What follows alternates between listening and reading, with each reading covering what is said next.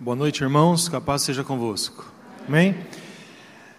Lembrando que no próximo domingo é a Santa Ceia. Então, venha preparado com o coração aberto para que a gente possa relembrar a ressurreição de Cristo. E traga um alimento, né? Em toda a ceia nós separamos e trazemos para a igreja os alimentos para que as famílias que a igreja assiste sejam é, que esses alimentos sejam oferecidos a elas. Então traga, né? Use o mandamento que, que Jesus disse, né? De que amar ao próximo é tão importante quanto amar a Deus e é, tenha o privilégio de poder ajudar as pessoas. Amém? Então no domingo que vem é a Santa Ceia. E um outro aviso ainda em relação às aulas de batismo que estão ocorrendo todos os domingos às 9 horas da manhã. É, se você creu em Jesus Cristo, se você é, foi salvo por Ele, não deixe de se batizar. O batismo, ele não é uma opção no Evangelho. O batismo, ele é uma exigência que Jesus Cristo faz a todos os seus discípulos. Obrigado. Portanto, se você creu em Jesus Cristo, se você quer que o Senhor Jesus Cristo seja de fato o Senhor da sua vida e você ainda não se batizou, venha para as aulas às 9 horas da manhã para que você possa se batizar no próximo batismo. Amém, meus irmãos? Eu convido vocês a abrirem a Bíblia Sagrada no livro de Êxodo, capítulo 20, versículo 1 ao 11. Obrigado.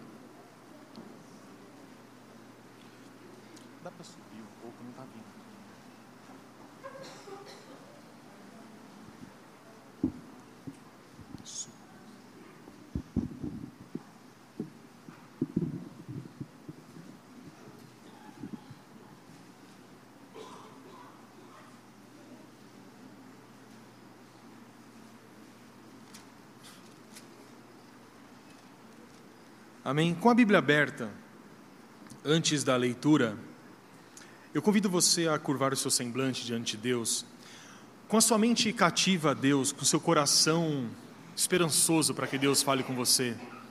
Você precisa ouvir a voz de Deus nessa noite? Amém? Eu preciso, todos nós precisamos, e é tão bom quando nós estamos diante da palavra dEle.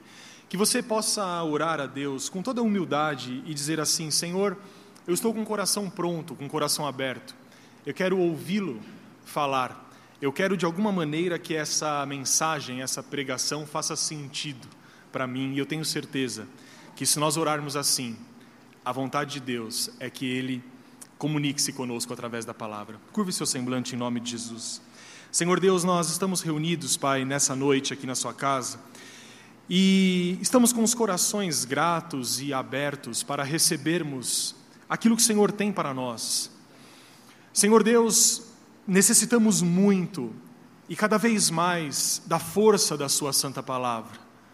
Vivemos num mundo, Pai, em que as coisas muitas vezes não andam bem, passamos por grandes dificuldades, grandes desafios, mas a Sua palavra é a âncora que nos segura, Pai. Enquanto todas as outras coisas parecem ir embora, nós te pedimos do fundo do coração que o Senhor tenha misericórdia de nós que a Sua palavra possa fazer diferença nas nossas vidas. E eu tenho certeza e convicção de que, juntamente com os meus irmãos, todos nós aqui sairemos abençoados com aquilo que o Senhor tem reservado. Muito obrigado, Pai. Estamos com os corações abertos e as mentes cativas ao Teu santo nome, em nome de Jesus Cristo. Amém, Senhor. Êxodo 20, versículo 1 ao versículo 8. Então falou Deus todas estas palavras: Eu sou o Senhor teu Deus, que te tirei da terra do Egito, da casa da servidão. Não terás outros deuses diante de mim. Não farás para ti imagem de escultura, nem semelhança alguma do que há em cima nos céus, nem embaixo na terra, nem nas águas debaixo da terra. Não as adorarás, nem lhes darás culto, porque eu sou o Senhor teu Deus, Deus zeloso que visito a iniquidade dos pais nos filhos até a terceira e quarta geração daqueles que me aborrecem, e faço misericórdia até mil gerações daqueles que me amam e guardam os meus mandamentos. Não tomarás o nome do Senhor teu Deus em vão, porque o Senhor não terá por inocente o que tomar o seu nome em vão. Lembra-te do dia de sábado para o santificar. Seis dias trabalharás e farás toda a tua obra, mas o sétimo dia é o sábado do Senhor teu Deus. Não farás nenhum trabalho, nem tu, nem o teu filho, nem a tua filha, nem o teu servo, nem a tua serva, nem o teu animal, nem o forasteiro das tuas portas para dentro porque em seis dias fez o Senhor os céus e a terra, o mar e tudo o que neles há, e ao sétimo dia descansou. Por isso, o Senhor abençoou o dia de sábado e o santificou. Amém. Estamos diante do texto clássico, onde Deus entrega os dez mandamentos, as tábuas escritas por suas próprias mãos a Moisés. E esse texto e os Dez Mandamentos é algo tão fundamental em toda a caminhada judaica cristã. E eu creio que cada um desses mandamentos pode trazer grandes instruções e grandes riquezas para todos nós. Há aproximadamente um mês, quando eu tive o privilégio de fazer minha última pregação, nós trabalhamos os dois primeiros mandamentos. Então, nós vimos no culto passado que Deus se apresenta ao povo de Israel como aquele que tinha o tirado da terra do Egito. Deus disse lá no versículo 2: Eu sou o Senhor teu Deus, que te tirei da terra do Egito, da casa da servidão. E o primeiro e o segundo mandamentos estão muito ligados, como nós vimos no culto passado em que Deus diz: Não terás outros deuses diante de mim, eu não divido a minha glória com ninguém, porque eu fui o Deus que te tirou da terra do Egito. Em consequência a isso, no versículo 4, dando prosseguimento ao segundo mandamento, Deus faz uma exigência que nos parece óbvia, mas que para o povo de Israel naquele momento era muito necessária de ser feita. Deus diz: Não farás para ti imagem de escultura. Não se prostre diante de uma imagem de escultura. Não adore algo que é feito por mãos humanas. E nós vimos no culto passado que aqui não há uma exigência completa e total para que não haja representação alguma.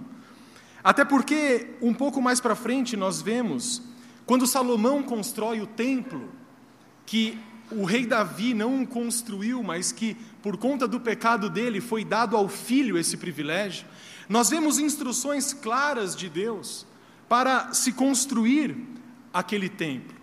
Quando nós vamos ao tabernáculo, as, as instruções são ainda mais claras. Mas o que nós vemos e o que nós vimos no culto passado é que não é apenas uma imagem que torna alguém idólatra mas é colocar qualquer coisa entre nós e entre Deus. O escritor aos Hebreus diz certa vez: porque há um mediador entre Deus e os homens, Jesus Cristo.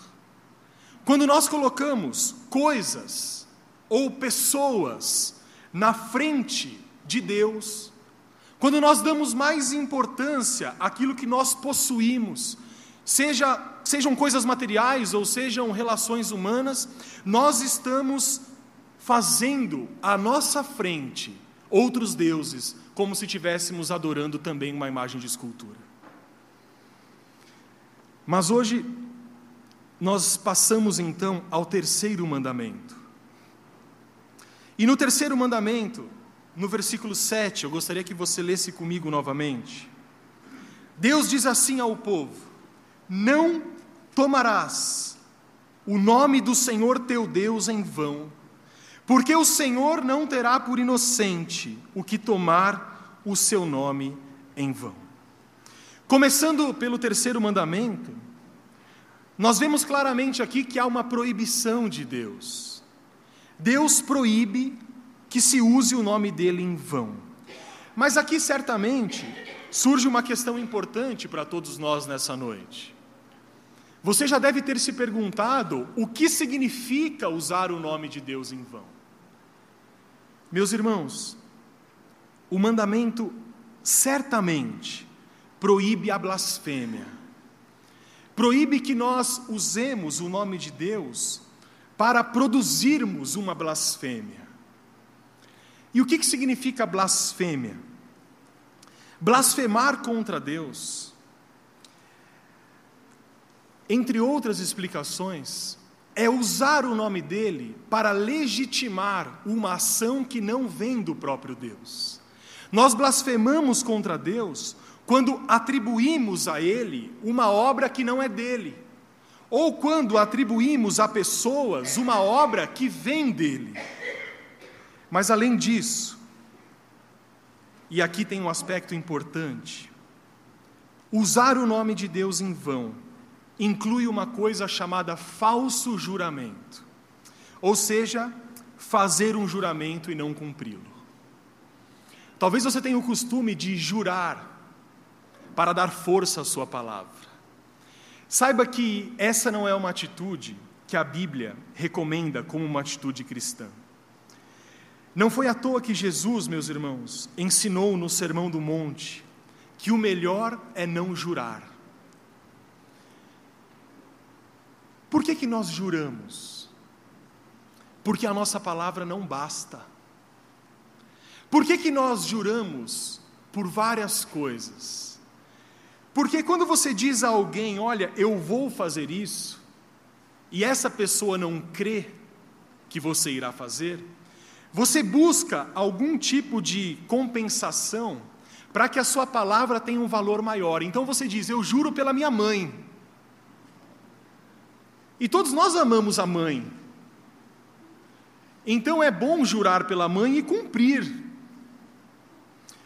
Mas o que a Bíblia Sagrada nos diz, e Jesus diz muito bem isso, é que as pessoas honestas não precisam de juramentos para garantir que vão cumprir as suas promessas. Os cristãos devem ser donos de uma única palavra, que a sua palavra seja sim, sim e não, não. É isso que Jesus Cristo nos ensina. Nós temos uma tendência muito grande de usarmos o nome de Deus em vão quando colocamos as nossas ações diante dos homens com um juramento feito a Deus. Então nós dizemos: Eu juro por Deus, eu juro por tudo que é mais sagrado, como se isso fosse uma palavra mágica, mística, que fizesse com que as coisas funcionassem bem. É o exemplo que foi citado um pouco antes. Usamos o nome de Deus, Jeová Jirê, o Deus da provisão, como se o simples ressoar desse nome garantisse que Deus de fato é, irá prover uma situação. Notem, Deus é o Deus da provisão.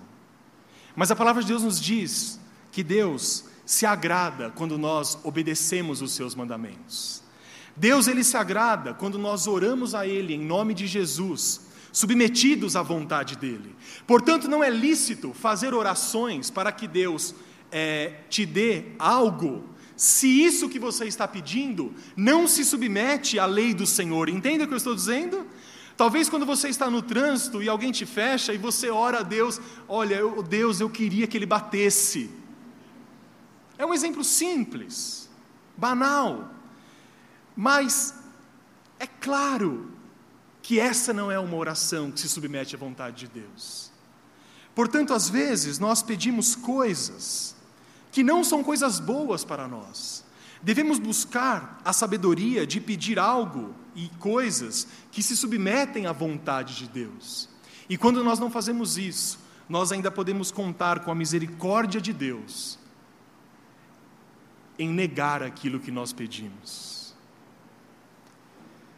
Jesus Cristo, certa vez, estava ensinando, e eu gostaria que você abrisse no Evangelho de Mateus, no capítulo 5, versículo 33 a 37.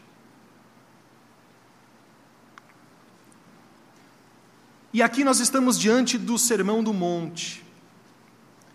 Do capítulo 5 ao capítulo 7, Jesus Cristo senta-se, literalmente numa montanha, e começa a ensinar as pessoas sobre vários aspectos morais da lei do Senhor. E em Mateus 5, 33 a 37, Jesus fala especificamente dos juramentos.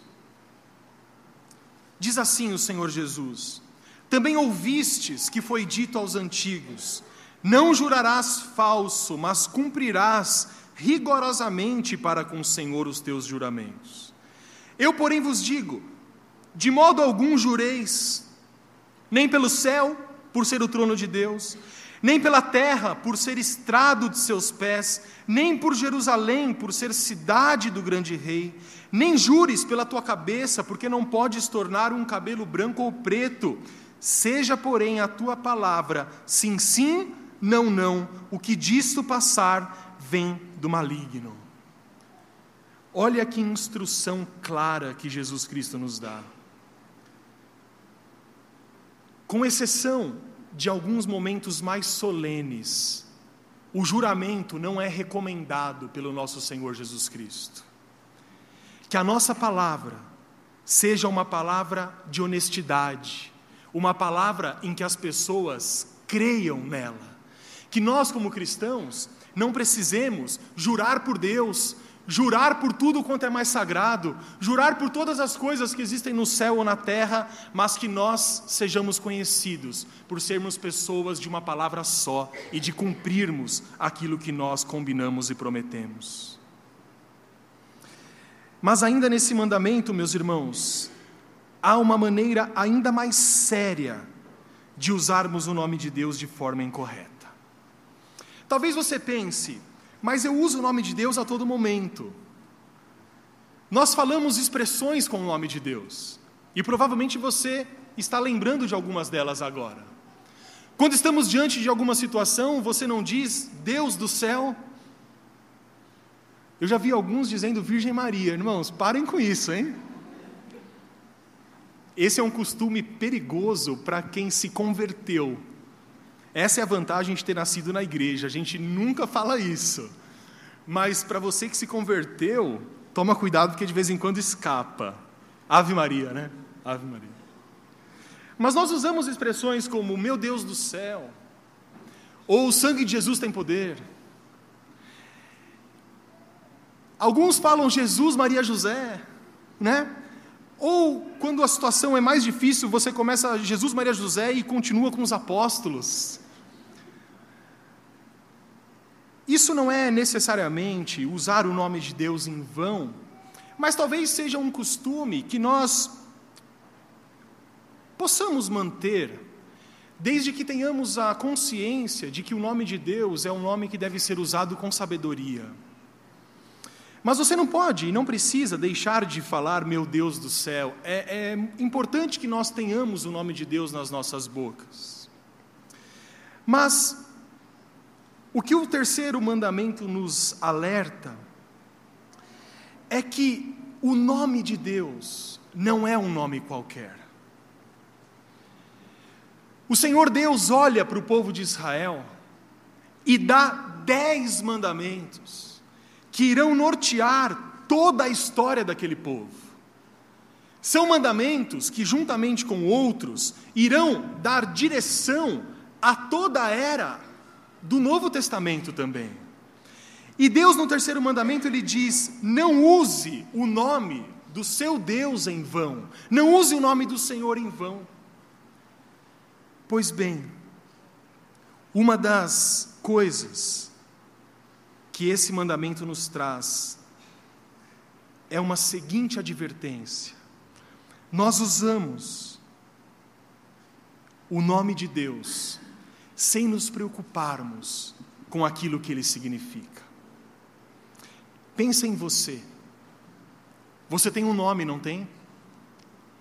Você consegue se dissociar do seu próprio nome? Quando alguém pergunta quem é você, como você se apresenta? Pelo nome? Quando você nasce, quando você vem ao mundo e se tem a noção da sua existência, qual é a primeira coisa que é feita? Se coloca um nome. Eu gostaria que você fizesse um exercício de pensar em mudar de nome. não deve ser uma coisa fácil mudar de nome, porque o nome carrega, além do nome em si, a nossa própria identidade como pessoa. O nome diz muito a respeito do nosso caráter, de quem nós somos. É impossível que você seja reconhecido se não dando importância ao seu próprio nome. Mas, meus irmãos, sabendo que o nome de alguém é mais do que uma palavra, sabendo que o nome de alguém se identifica com o caráter da própria pessoa, isso nos mostra que muitas vezes usamos o nome de Deus de modo incorreto. O nome de Deus, ele é tão santo, que muitos dos antigos não ousavam em pronunciá-lo. Quando Moisés esteve diante de Deus, e Moisés disse: Se eles me perguntarem quem falou comigo, quem eu digo que falou comigo? E Deus disse a Moisés: Moisés, diga que o eu sou te comissionou a essa missão. Eu sou, porque o nome de Deus, ele é tão santo, ele carrega tantos atributos incompreensíveis, que nós não somos capazes de pronunciá-lo, compreendendo completamente. Isso nos mostra que nós usamos incorretamente o nome de Deus todas as vezes que nossas atitudes não combinam com o caráter dele. Em outras palavras, para poder facilitar, nós chamamos Deus de Pai, não chamamos? Mas não adianta chamar Deus de Pai se nós não colocamos a confiança da nossa vida em Suas mãos. Nós chamamos Deus da provisão, mas não adianta cantarmos Jeová Jirê, se nós não confiamos que Deus é sim capaz de dar a provisão para as nossas vidas. Não adianta falar que Deus é bom, se de fato temos dúvidas em relação à Sua bondade e à Sua misericórdia. Meus irmãos, de nada adianta declarar que Jesus Cristo é o Senhor se nós não obedecemos aquilo que o nosso Senhor disse. E eu creio que esse aspecto específico do terceiro mandamento é muito instrutivo. Deus não observa somente os nossos atos, Deus não observa apenas as palavras que vão às nossas bocas. Deus não olha para você apenas e observa você dizendo: Jesus é o Senhor. Mas Deus observa onde nenhum homem é capaz de ver. Ele observa além das nossas palavras, ele também é capaz de observar os nossos pensamentos. Se nós usarmos o nome de Deus e nos lembrarmos da Sua tremenda santidade, meus queridos, certamente nós não estaremos desobedecendo o terceiro mandamento.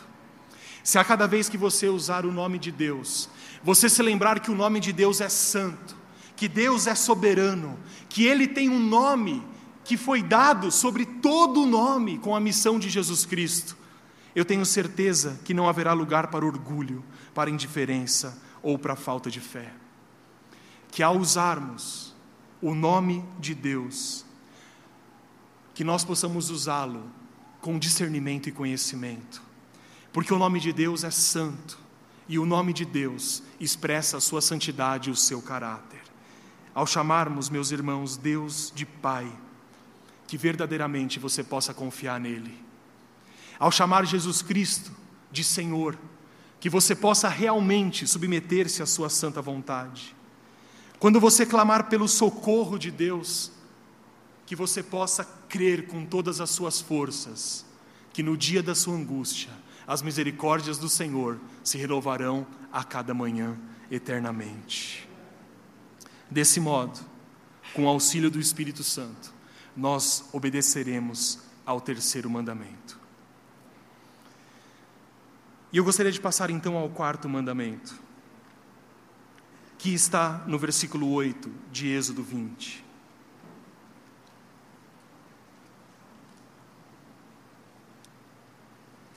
Diz assim Deus: Lembra-te do dia de sábado para o santificar.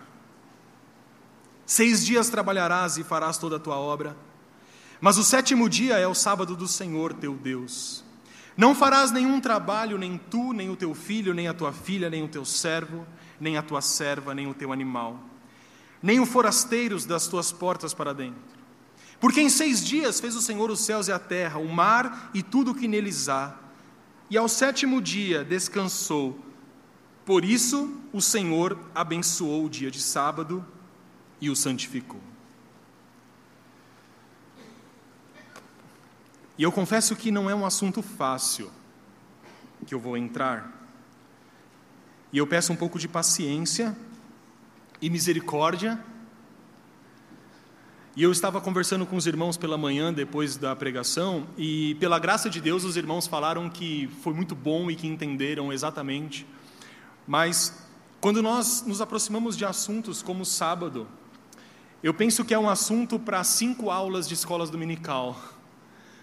Quando a gente pode ter calma, quando você pode perguntar, mas de certo modo e com a ajuda de Deus, eu creio que a exposição que eu farei sobre esse tema vai ficar bem, bem claro para todos nós. Amém? Creia nisso. Hum, é sempre importante lembrar uma coisa. Quando Deus deu as suas leis ao povo de Israel, e eu lembrei disso na pregação passada, Deus expressou ali para aquele povo a sua grande vontade. Mas a teologia, no estudo da, da palavra de Deus, consegue, de certo modo, identificar três tipos de leis, ou três categorias de leis, que Deus deu ao povo de Israel ao longo da história. Deus deu duas leis que já terminaram, e Deus deu uma categoria de lei que só vai terminar quando Jesus Cristo voltar. Ou seja, é uma categoria de lei que vale para todos nós até o último dia. A primeira lei, que não serve mais para nós, cristãos do Novo Testamento, são as leis cerimoniais. As leis cerimoniais serviam para que o homem do Velho Testamento se aproximasse de Deus. As leis cerimoniais incluíam, dentre outras coisas, o sacrifício de animais. As leis cerimoniais incluíam a figura do sumo sacerdote para que pudesse levar os seus pecados e os seus pedidos uma vez por ano aos santos dos santos, para que Deus pudesse te perdoar. As leis cerimoniais incluíam uma série de regras relacionadas à alimentação, à higiene pessoal, à vestimenta, à barba, a cabelo, a uma série de coisas, para que o homem pudesse minimamente ser digno de se encontrar com Deus. Mas a palavra de Deus nos diz, e o apóstolo Paulo diz isso muito bem, que o fim da lei é Cristo que Cristo cumpriu todas as leis cerimoniais, que o sacrifício de Cristo substituiu todas as leis. E é por isso que nós hoje temos acesso a Deus sem termos que cumprir as leis cerimoniais. Amém? Quando você pede perdão dos seus pecados, você não precisa sacrificar um cordeiro, e é bom que você não faça isso.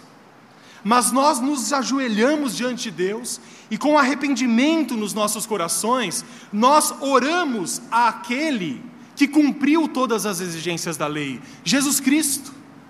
O escritor aos Hebreus deixa muito claro que Jesus Cristo foi cumpridor total da lei para que nós não precisássemos cumpri-la. Quando Jesus Cristo morreu, vocês devem se lembrar, houve um extraordinário evento no templo, o véu se rasgou Aquele véu que separava as pessoas de Deus se rasgou, porque a obra de Deus, ela foi consumada, ela foi terminada. Portanto, não há necessidade de voltarmos às leis cerimoniais do Velho Testamento, porque aquelas coisas eram sombras daquelas que haveriam de vir, porque Jesus Cristo veio e cumpriu todas as leis necessárias. Um outro tipo de lei que não vale para nós são as leis civis que Deus deu para organizar a vida do povo de Israel. Nós temos as nossas próprias leis. E o apóstolo Paulo certa vez disse que é importante que nós nos submetamos e respeitemos os nossos governantes. Porque, quer sejam bons ou não, eles estão governando porque Deus deu a eles autoridade. E desde que as leis feitas pelos homens não desobedeçam às leis de Deus, nós, como cristãos, temos a obrigação de nos submetermos às leis dos governantes. Mas existe uma outra categoria de lei, que é uma lei que não terminou, que é a chamada lei moral de Deus. Amém? A lei moral de Deus é a vontade expressa de Deus para que as suas regras durem até a vinda de Jesus Cristo. E quando você se aproxima dos dez mandamentos, nós estamos diante de dez leis morais de Deus. Os dez mandamentos dizem, nós vamos ver em outra oportunidade, não matarás. Ora, não matar não é uma lei cerimonial, mas é uma lei moral, é uma lei que representa o que é errado e o que é certo. Quando a palavra de Deus diz não furtarás, não cobiçarás qualquer coisa que seja do próximo, Deus está tratando da moralidade, Deus está tratando de uma ação que fala sobre o bem e o mal. Mas talvez a solução mais simples para resolver o problema do sábado é dizer que o sábado não é uma lei moral, mas uma lei cerimonial, o que não é verdade. Seria muito estranho que os dez mandamentos contivessem nove leis que nós deveríamos seguir e uma lei que nós deveríamos abandonar. Mas não me parece, na Bíblia inteira, que Jesus Cristo aboliu o quarto mandamento. Certa vez Jesus disse: Eu não vim para abolir ou para não cumprir a lei, mas eu vim justamente pelo contrário, eu vim para cumpri-la. Pois bem, é sempre importante lembrar, meus irmãos, que quando nós olhamos para a lei de Deus, nós devemos olhar qual foi a interpretação que Jesus Cristo deu a essa lei. Você concorda que uma lei tem muitas interpretações? Você concorda que uma lei feita por homens, num primeiro momento ela pode ser justa, mas facilmente ela se torna injusta? Furtar é sempre errado. Mas em algumas situações, o furto pode ser justificado. Subtrair algo de alguém sempre é considerado errado. Mas furtar para comer, furtar para poder dar ao necessitado, em alguns casos, traz a absolvição da justiça. Mentir é errado. Mas muitas vezes uma mentira é mais nobre do que uma verdade. Se você gosta de história ou assiste alguns filmes relacionados à Segunda Guerra Mundial, quando os nazistas buscam judeus nas casas e algumas famílias cristãs com um sentimento cristão verdadeiro escondem crianças, escondem homens e mulheres que serão perseguidos por um sistema totalitário. E quando aquele oficial entra na casa e ele pergunta: "Tem algum judeu aqui?" Tem algum negro aqui? Pessoas que eram perseguidas. O que é mais justo e mais digno diante de Deus? Entregar o inocente para ser morto? Ou mentir e dizer: não, não há ninguém aqui? Meus irmãos, uma lei mesmo a lei do Senhor, pode ser transformada em maldição pela interpretação que os homens dão a ela. As leis do Senhor são sempre justas, mas os homens podem fazer de uma lei uma escravidão e um jugo incapaz de nós carregarmos. Por isso, qual é o nosso exemplo? Você se baseia na lei do Senhor pela interpretação dos fariseus ou pela interpretação de Jesus Cristo, nosso Senhor? Qual o significado real da lei do Senhor, senão aquele que foi dado por aquele que cumpriu toda a lei, Jesus Cristo o justo? Por isso, quando nós tratamos do sábado, nós devemos olhar o que Jesus Cristo disse sobre essa lei. Qual foi a interpretação correta que Jesus deu sobre o sábado? Será que é a mesma interpretação que os fariseus deram? Será que é a mesma interpretação que alguns irmãos evangélicos dão? Qual foi o posicionamento de Jesus Cristo diante do sábado.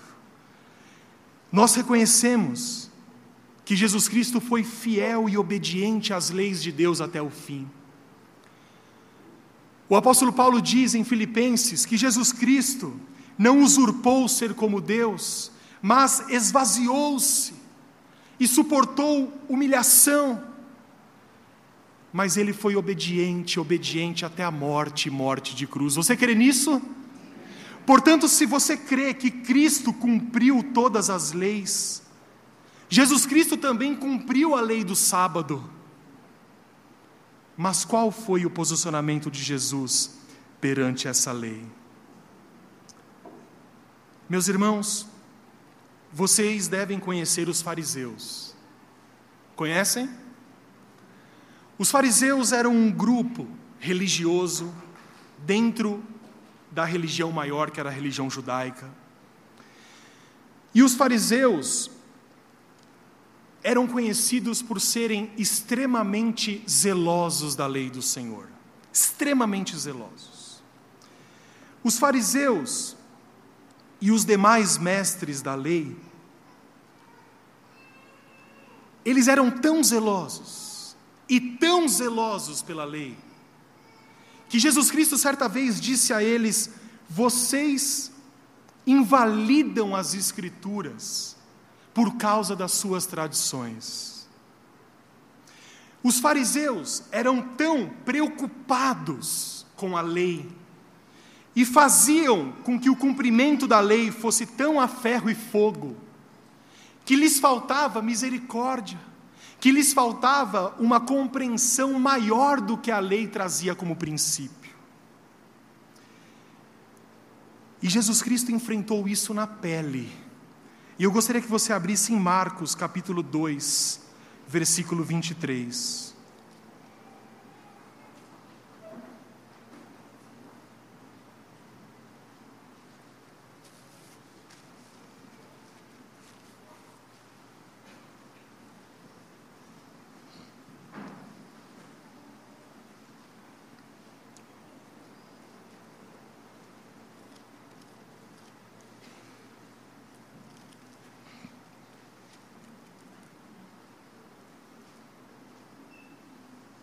Amém?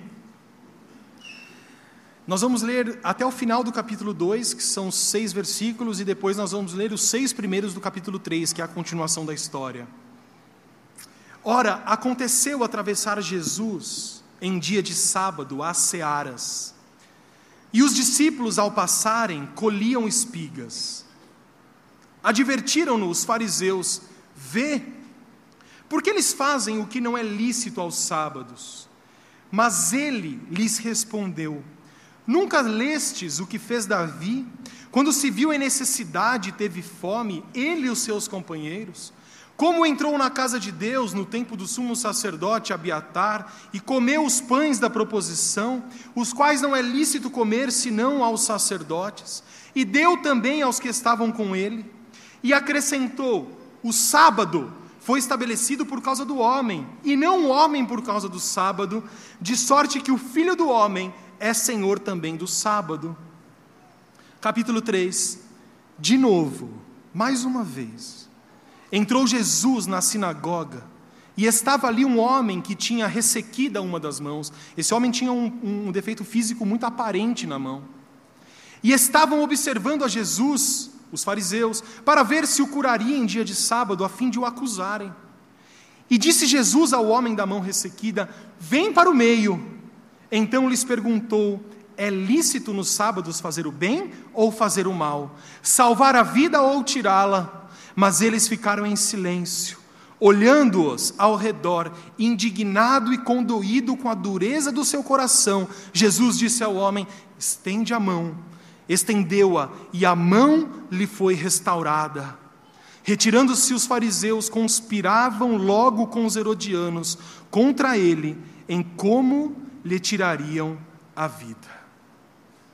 Esses versículos, meus irmãos, relatam uma cena notável do ministério de Jesus Cristo na terra. Jesus Cristo e seus discípulos estavam num dia de sábado atravessando uma plantação de milho. E esses discípulos de Jesus estavam pegando os milhos e colhendo os milhos. E os fariseus, imediatamente, começaram a acusar os discípulos de Jesus, dizendo: por que fazem o que não é lícito aos sábados? Nós acompanhamos, como eu já disse, os fariseus por todo o Novo Testamento. Os fariseus, eles eram zelosos mas, ao que parece, segundo aquilo que nós aprendemos de Jesus, eles traziam um zelo muito mais preocupado com as coisas exteriores do que interiores. Eles eram preocupados com a religião da fachada, com a religião da casca. Vocês lembram que os fariseus se orgulhavam de jejuar? Que eles se orgulhavam de orar, mas orar em público.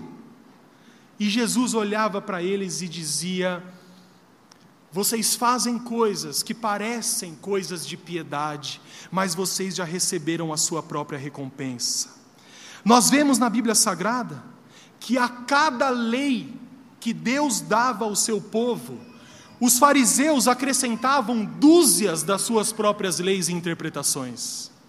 Quando Deus dizia algo, os fariseus pegavam isso e transformavam a lei do Senhor em algo que as pessoas não eram capazes de suportar. Nós vemos pela Bíblia que a piedade que os fariseus carregavam dentro de si, que era uma piedade cheia de jejuns, cheia de disciplinas espirituais, era uma piedade falsa, era uma piedade que invalidava o valor das Escrituras. Nós vemos que os fariseus se preocupavam com detalhes mínimos de vestimenta. Nós vemos que os fariseus se preocupavam com todos os detalhes da adoração pública. Mas o que era mais importante, como a fé, o arrependimento, um coração quebrantado, voltado para Deus, isso não era valorizado por eles. A santidade, algo que realmente importava para Deus, Jesus denunciou que os fariseus não se preocupavam com isso. Mas o que isso tem a ver conosco? Meus irmãos, às vezes nós temos tanto zelo com a lei do Senhor, que nós invalidamos a misericórdia pelos outros. Muitas vezes nós temos tanto zelo pelas leis, que nós não olhamos para o exemplo de Jesus Cristo, quando nós, por exemplo, vamos corrigir uma pessoa. Certa vez o apóstolo Pedro disse: Esteja sempre pronto para falar aos outros sobre a esperança que há em vós. Esteja pronto para defender a sua fé. Esteja pronto para se posicionar. Mas no versículo seguinte ele diz: Mas faça isso sempre com mansidão, faça isso com coração puro, para que você possa resgatar essa alma do inferno e não levá-la à maior condenação. Como crentes, eu creio que nós temos que tomar cuidado com isso. Muitos e não são poucos, preocupam-se mais com o exterior do que com o interior. Criam-se regras acerca das roupas, regras acerca da comida. Muitos crentes se preocupam com o comprimento dos cabelos, com a presença ou a ausência das barbas. Muitos crentes proíbem higiene pessoal.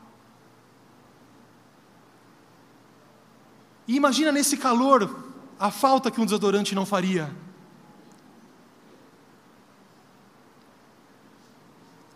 Muitas vezes, essas regras externas acabam tomando lugar de maior importância do que uma pregação correta das Escrituras Sagradas. Não há nenhum problema em você vestir-se de determinado modo. Não há nenhum problema com irmãos e irmãs que respeitam os usos e os costumes. Isso não é errado. Mas também não é mais certo do que o irmão e a irmã que se veste com dignidade, mas de maneira diferente. O apóstolo Paulo, certa vez, ele falou sobre regras de vestimenta. Porque nós temos uma tendência de dizer o seguinte: nós temos liberdade.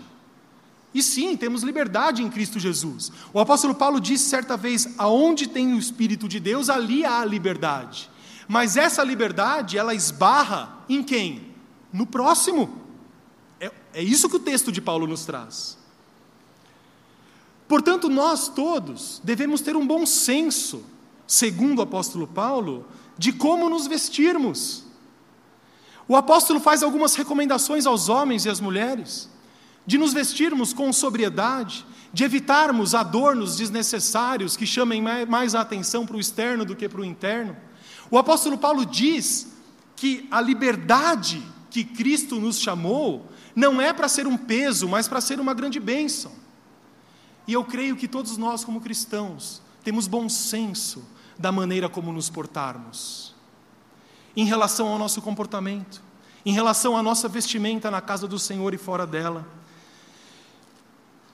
Se nós somos habitação do Espírito, e se o Espírito Santo nos orienta em como devemos nos comportar, talvez não se precise de regras para que você se vista de determinada maneira. Nós não colocamos regras na parede dizendo a sua saia tem que ter tantos centímetros, o seu cabelo tem que ter tantos centímetros. Você pode ou não usar desodorante. Meus irmãos, o padrão de liberdade do Novo Testamento é que nós somos constrangidos pelo Espírito.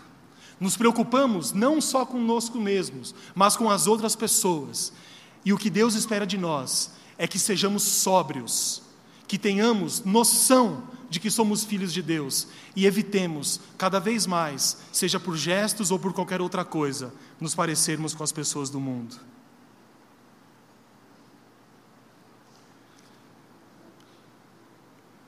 Mas isso não pode nos levar a outro extremo.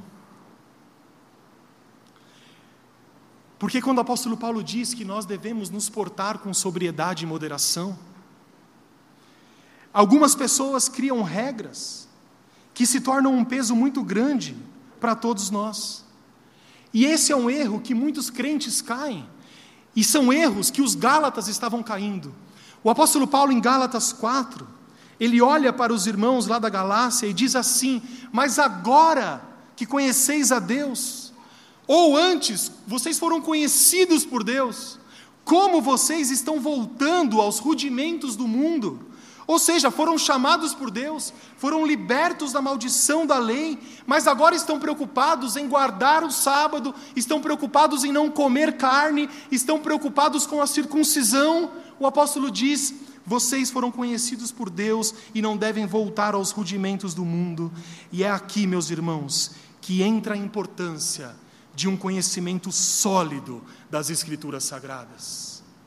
E como você conhece as Escrituras? Talvez de três maneiras principais: pela leitura da palavra de Deus, pela oração que você faz diretamente a Deus, mas também em preocupar-se com aquilo que você ouve quando uma palavra de Deus é pregada. Quando você é criterioso, quando você observa o que é pregado na igreja ou em qualquer outro lugar e confronta com as Escrituras sagradas, saiba que você está crescendo cada vez mais na fé. Foi esse o argumento que Jesus Cristo usou.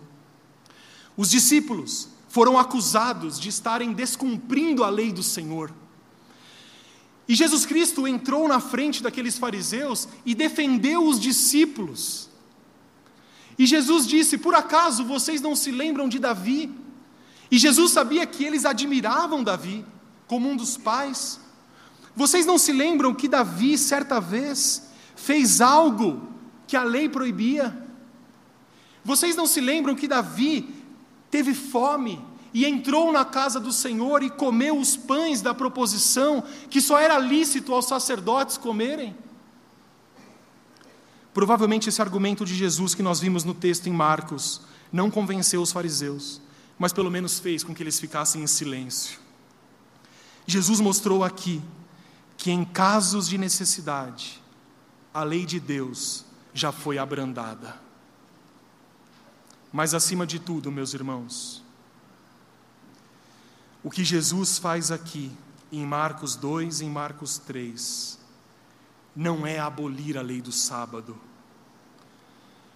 mas é purificá-la das interpretações erradas que os fariseus davam a ela. Jesus Cristo não negou a lei do sábado. Ele não disse essa lei não é importante, mas ele pegou a lei do Senhor e deu àqueles homens e dá a todos nós nessa noite o verdadeiro significado do que Deus quis dizer ao povo. Jesus Cristo purificou a lei do sábado de todas as adições e as invenções criadas pelos fariseus. Jesus não arrancou, como nós vemos, o quarto mandamento da lei de Deus. Ele não ignorou a importância de guardar o dia do Senhor, mas ele preocupou-se em tirar todo o peso que aquela lei havia ganhado graças às interpretações dos fariseus. Os mestres da lei, tão apegados às suas tradições, haviam transformado uma lei de bênção numa lei de maldição. O dia do descanso, que Deus criou para que o homem se lembrasse dele. O quarto mandamento, a lei do descanso, a lei do sábado, que foi criado por Deus para que as famílias pudessem se reunir em adoração e memória a Deus, havia se transformado numa grande maldição em que ninguém podia fazer absolutamente nada. Alguns anos atrás eu estudei, num, quando eu estava no ensino médio, numa escola de um bairro judaico em São Paulo. E existiam alguns prédios que eram habitados apenas por judeus, e judeus muito religiosos, os chamados ortodoxos. E um dos meus amigos morava lá e ele era o único que não era judeu. E nós pegamos o elevador no primeiro andar e ele morava lá em cima, talvez depois do décimo andar. E eu comecei a notar uma coisa estranha, porque o elevador parava em todos os andares, mas não tinha ninguém para entrar no elevador. Então o que, que você pensa? São as crianças. Tem alguma criança aí fazendo algum tipo de traquinagem, não é isso? Estão apertando os botões. E eu falei, mas aquilo começou a me irritar. Porque eu queria chegar logo lá em cima e parava, e ficava aberto um minuto. E fechava. Eu falava, vamos pela escada. Mas aí, pensando bem, acho que era o 14 andar, decidimos não ir pela escada. E eu perguntei para ele por que, que isso acontecia, e ele falou que um adolescente falaria, não sei.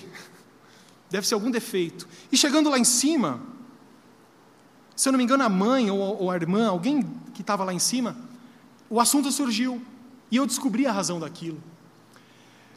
No sábado, e era um sábado,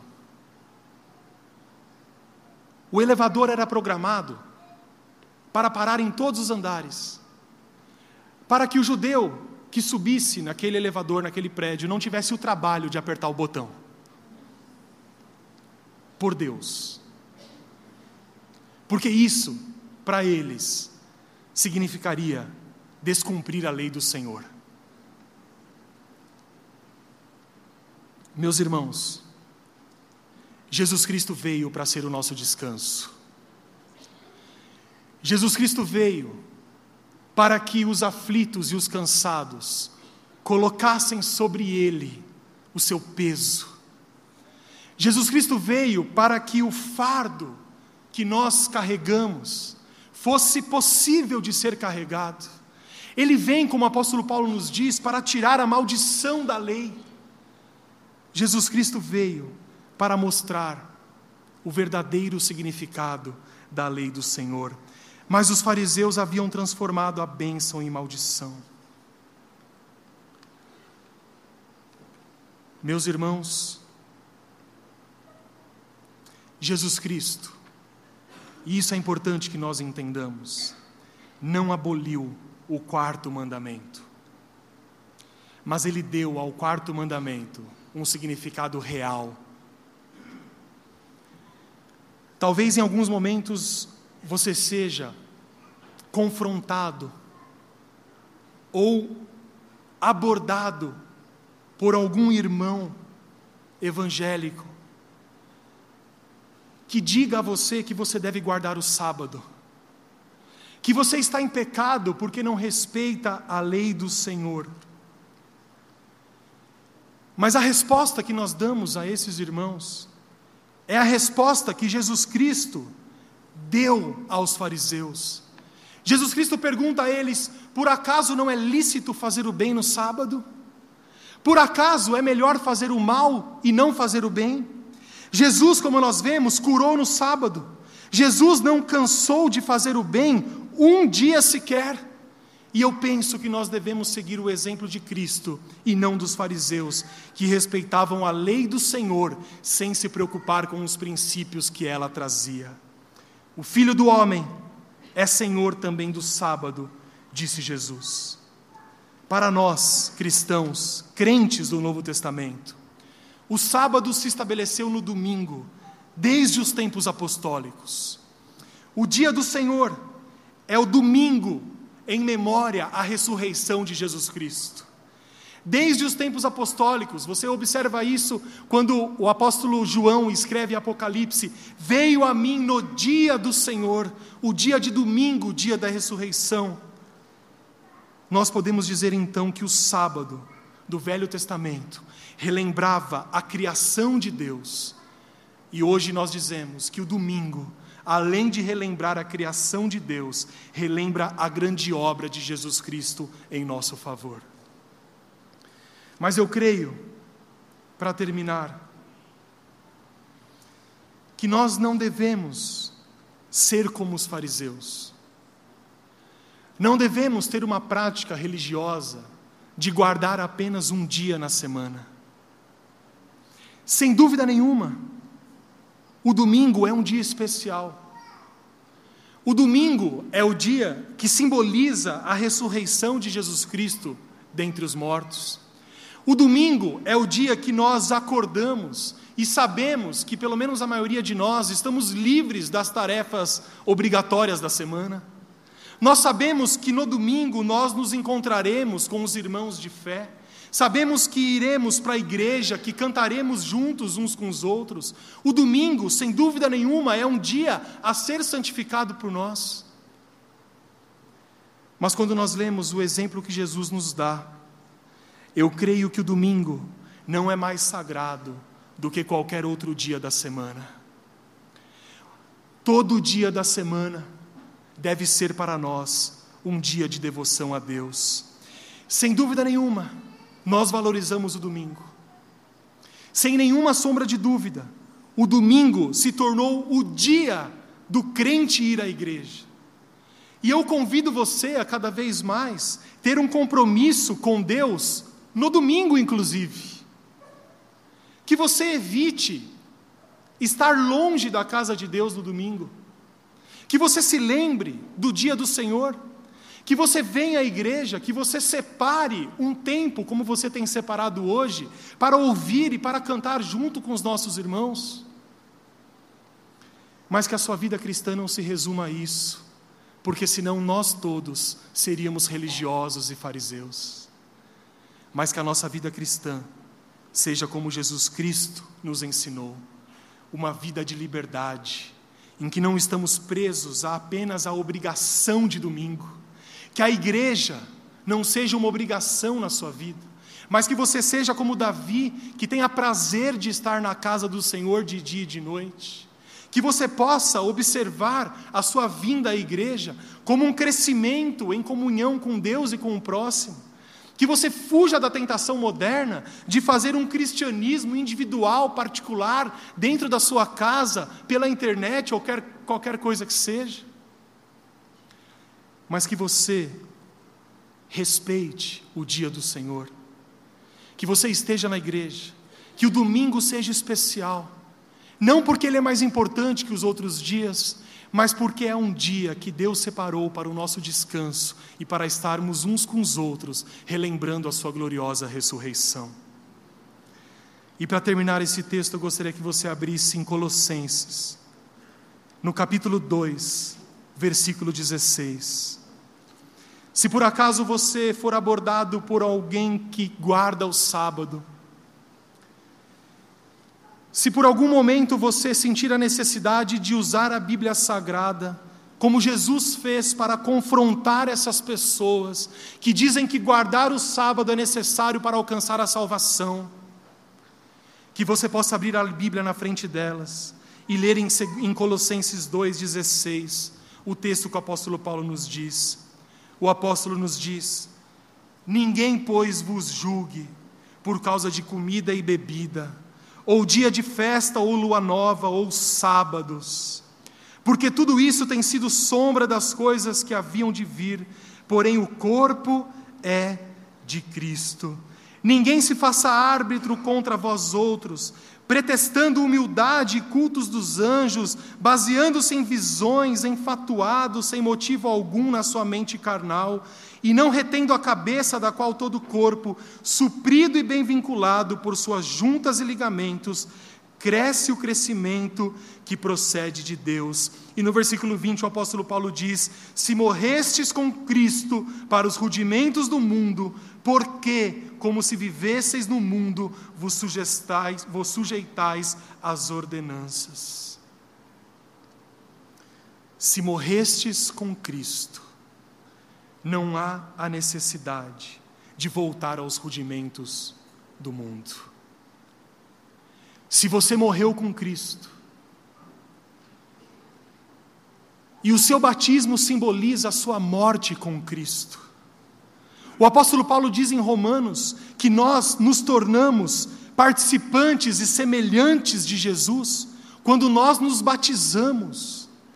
Porque o batismo significa que quando você é imerso na água, você está morrendo para o mundo, e quando você é levantado das águas, você está se tornando participante da ressurreição dos santos, da ressurreição de Cristo Jesus. Se você morreu para o mundo, mas você vive para Cristo, o apóstolo Paulo diz: ninguém te julgue pelas comidas que você come. Ninguém diga você é menos crente porque você não se veste assim. Que ninguém te diga e que você não aceite que você é menos crente porque você não guarda o sábado. Mas que você olhe para esse irmão ou para essa pessoa, abra a Bíblia e lembre-se do que Paulo disse: Ninguém, pois, vos julgue por causa da comida e da bebida, ou do dia de festa, ou lua nova, e ninguém te julgue por causa do sábado, porque nós somos livres, porque Jesus Cristo é o Senhor do sábado, porque Jesus Cristo tirou dos nossos ombros todo o peso da lei, e hoje nós reconhecemos que todo dia é o dia sagrado do Senhor. Que todo dia é sábado, que todo dia é domingo, não há roupa sagrada, não há lugar sagrado, não há festa sagrada, não há sábado sagrado, mas há um só Deus e um só Senhor, Jesus Cristo, que morreu por nós e nos deu a liberdade pelo seu santo nome. Curve seu semblante em nome de Jesus.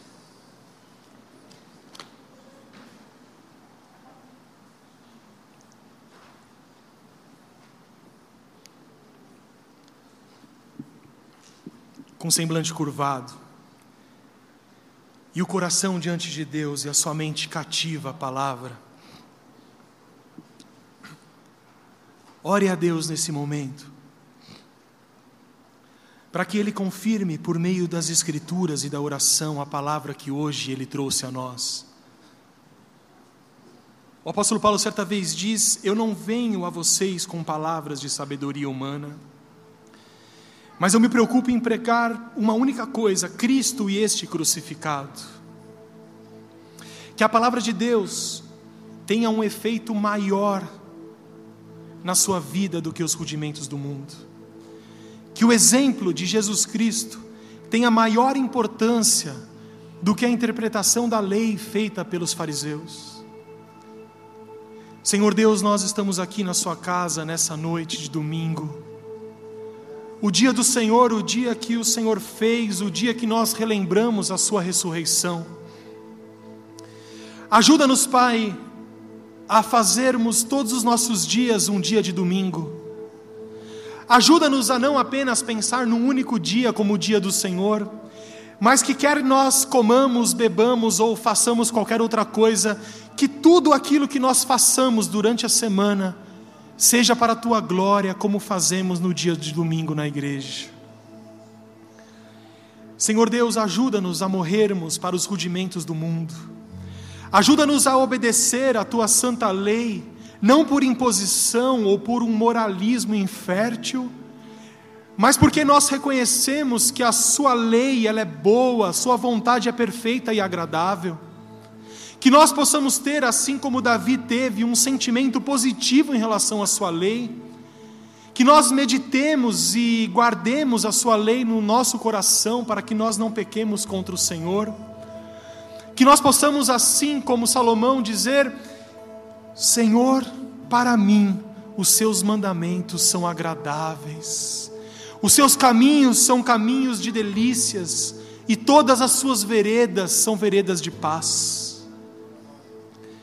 Senhor, ajuda-nos a fugirmos do moralismo, das regras criadas para nos aproximarmos de Ti.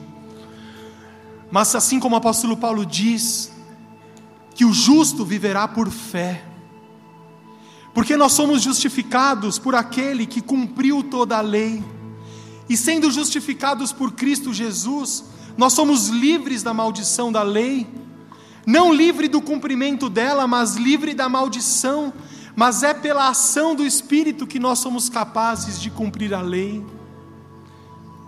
Mas, Senhor, muitas vezes não somos capazes de cumprir a Sua lei, desobedecemos a Sua palavra, mas o Senhor disse que deixou a Sua palavra escrita para que não pequemos. Mas se por acaso nós pecarmos, o Senhor prometeu que haveria um advogado no céu junto a Deus para interceder em nosso favor. Por isso, Pai, nós pecamos todos os dias contra o Senhor, mas nós nos ajoelhamos hoje em arrependimento e nós pedimos: Deus tenha misericórdia de nós. Deus tenha misericórdia de mim, não pela minha dignidade, mas porque Cristo pagou o preço, porque Jesus Cristo, justo, santo, foi obediente até a morte morte de cruz, e é por isso que eu sou justificado, é por isso que hoje nós vivemos por fé, porque cremos na justificação de Jesus Cristo. Ajuda-nos também, Pai, a não usar o Seu nome em vão, que possamos reverenciar o Seu santo nome. Não usar o seu nome para garantirmos vantagem nesse mundo, não usarmos o seu nome para legitimarmos a nossa palavra, que muitas vezes é falha diante dos homens, que não usemos o seu nome apenas por superstição, apenas por um costume que todas as pessoas usam, mas que ao pronunciarmos o teu santo e poderoso nome, nós nos lembremos de que nós estamos falando do Senhor da criação, de que estamos falando do Deus Todo-Poderoso, do Deus Santo, do Eu Sou, que não se agrada quando usamos o Seu nome em vão. Nos dê, Pai, a capacidade, sempre com o auxílio do Espírito, de usarmos o Seu nome como convém. Nós te agradecemos, porque a cada dia crescemos na Sua palavra em nome de Jesus Cristo. Amém, Senhor. Amém.